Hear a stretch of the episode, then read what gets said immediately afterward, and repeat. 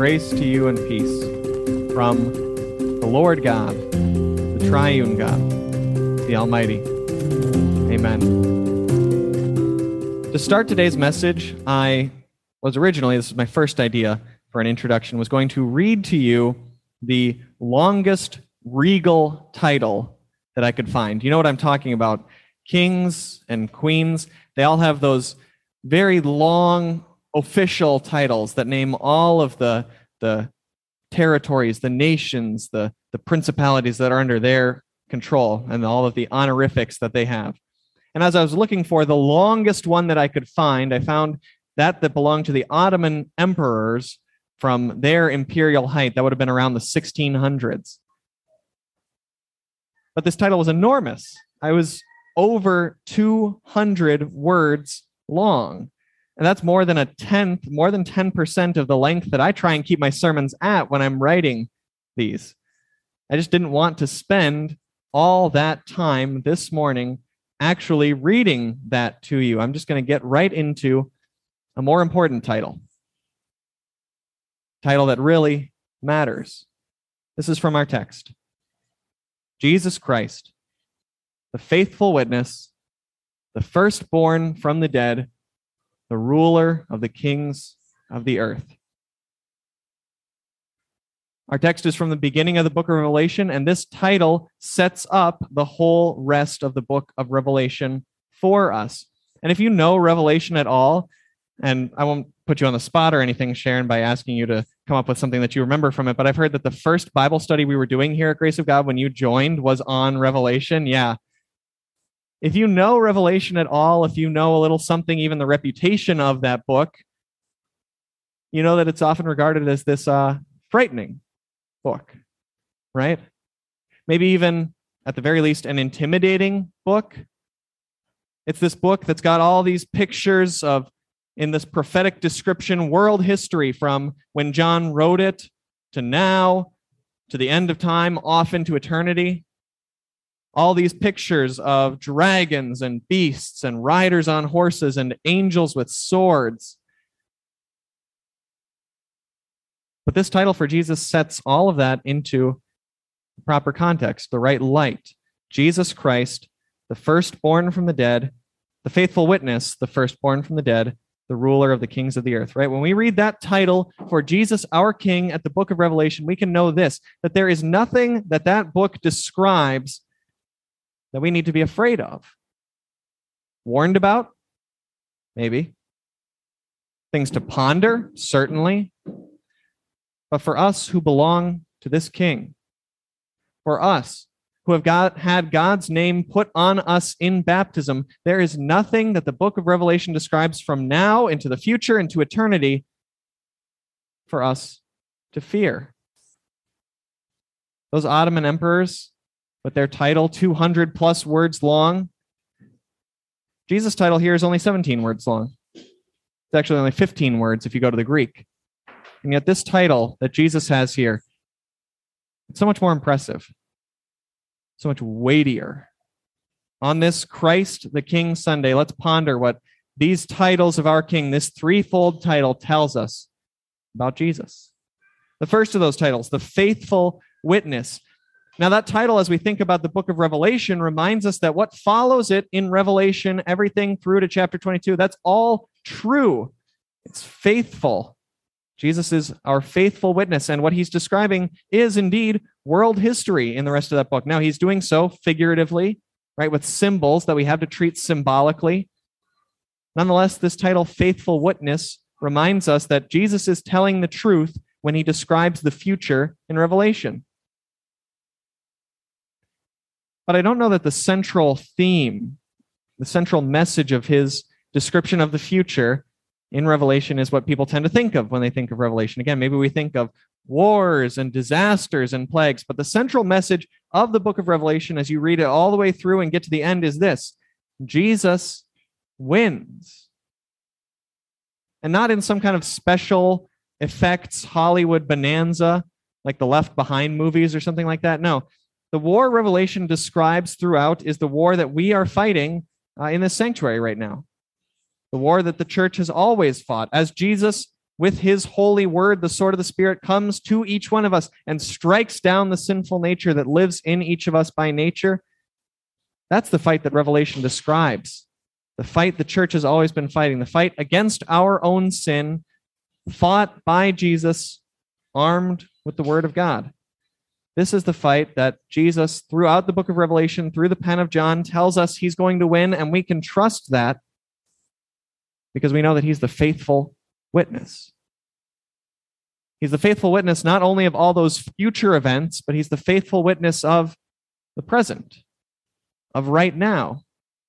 That's what Jesus tells Pilate in our gospel reading. He tells Pilate that he is truthful, that he is the one who tells people what the situation really is. He says, The reason I was born and came into the world is to testify to the truth, to be the faithful witness. What is the truth to which Jesus was born to testify? The truth that we are born not as his subjects, not belonging to his kingdom. The truth that we, all humans, are born belonging to the kingdom of Satan. Hell bent on heading back to hell bent on rejecting God, rejecting his rule over us. That's the truth to which Jesus testified with his teaching, his preaching. But not just that.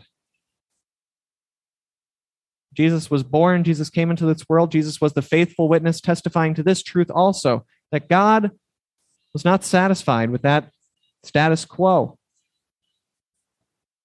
Jesus was born to testify to this truth that God is love, as John says in another of his letters that our God is a gracious and forgiving Father. Jesus was born to testify to the truth that God is our Father, the giver of all good gifts, the one in whom we live and move and have our being, as Paul says. And our gracious Father sent his Son into our world to witness about that truth to us. How did Jesus witness that truth about God to us? The Greek word for witness here, as we describe Jesus as the faithful witness, is martyreo. You hear the word martyr in there in English. That's where we get the word from. The Greek word witness, originally simply martyr, meant someone who testifies to something. It was the term for someone who gave testimony in court. We only have this English word martyr with its meaning of someone who dies for a cause because of Jesus, because of this heritage that comes into English through the Bible, through Christianity. We only have this word martyr that means someone who dies because we had the original martyr, the original witness who testified to God's love all the way to a cross.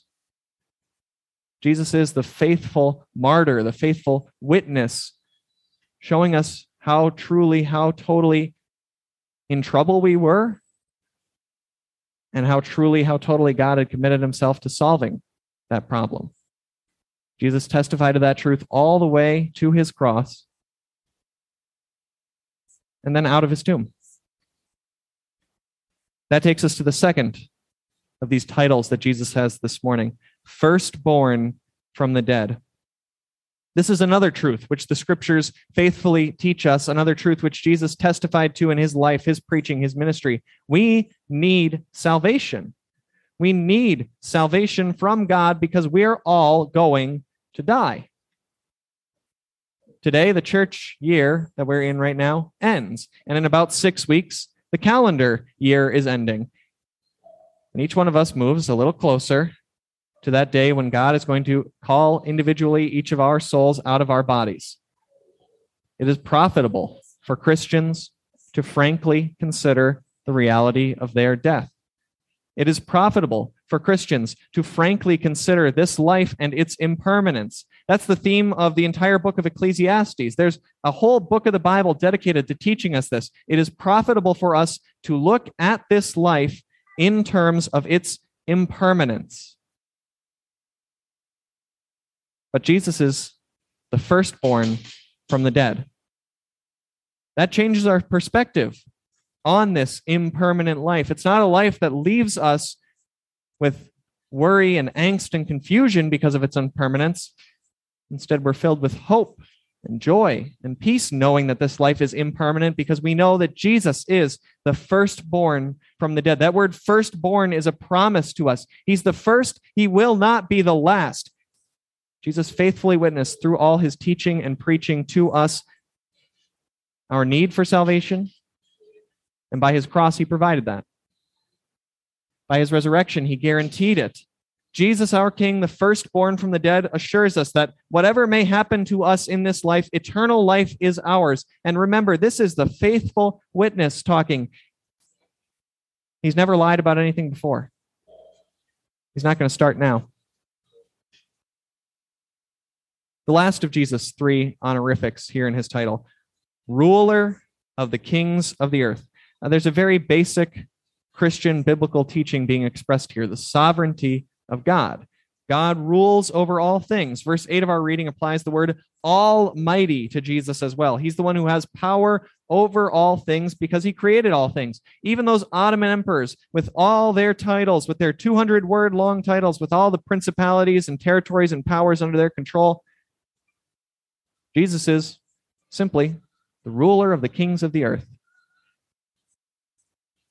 Their titles mean nothing in comparison to this title of Christ their creator. Even they were subject to him. Throughout the Bible, that teaching is used to comfort us. This teaching of God's sovereignty. God's power over all creation is not something that he uses to enrich himself as if he could be enriched in any way, something which he uses to his own benefit, as if God could benefit from anything. No, instead, God in the Bible teaches us that his sovereignty is something used to your benefit. Paul in Ephesians 1:22 tells us this. God placed all things under his son's feet and appointed Jesus to be head over everything for the church. Jesus' position as King of Kings, Lord of Lords, ruler over the kings of the earth, his total sovereignty over creation is executed to your benefit. Jesus is always thinking about his constituents, right? If we think of him maybe in the terms that modern politicians use, he's always thinking about his constituents as he exercises his governing power, and you are his constituents. You are the citizens that Jesus represents at his seat in heaven's throne room. Our reading says that he freed you from your sins by his blood and made you to be a kingdom and priests to serve his God and Father. You belong no longer to the kingdom of Satan, you belong to Jesus.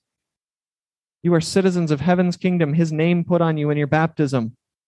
You are the ones Jesus represents in heaven's throne room. You are the ones whose needs he is ever looking to address. Doesn't always seem that way, does it?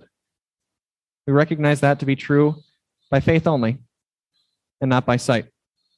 It doesn't often look for us in this life as if we were citizens and constituents being represented by the Almighty God, because Jesus' kingdom, as he says to Pilate, is not of this world. And while we live in this world, Jesus, our King, often seems from the outside to be absent we're faced with all kinds of difficulties in this life.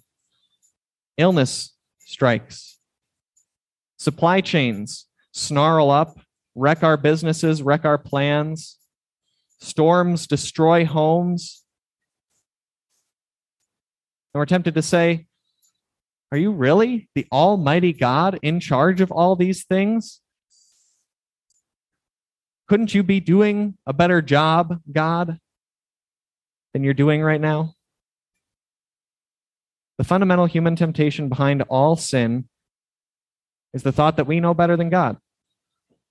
The thought that we could do a better job than God if we were the ones in charge. The sinful nature scoffs at Jesus' position as King of Kings, ruler of the universe, because the sinful nature, our sinful nature, right? Not, not the sinful nature of everyone else, but we struggle with this temptation to think that we want to see the evidence we want to see of God's blessings.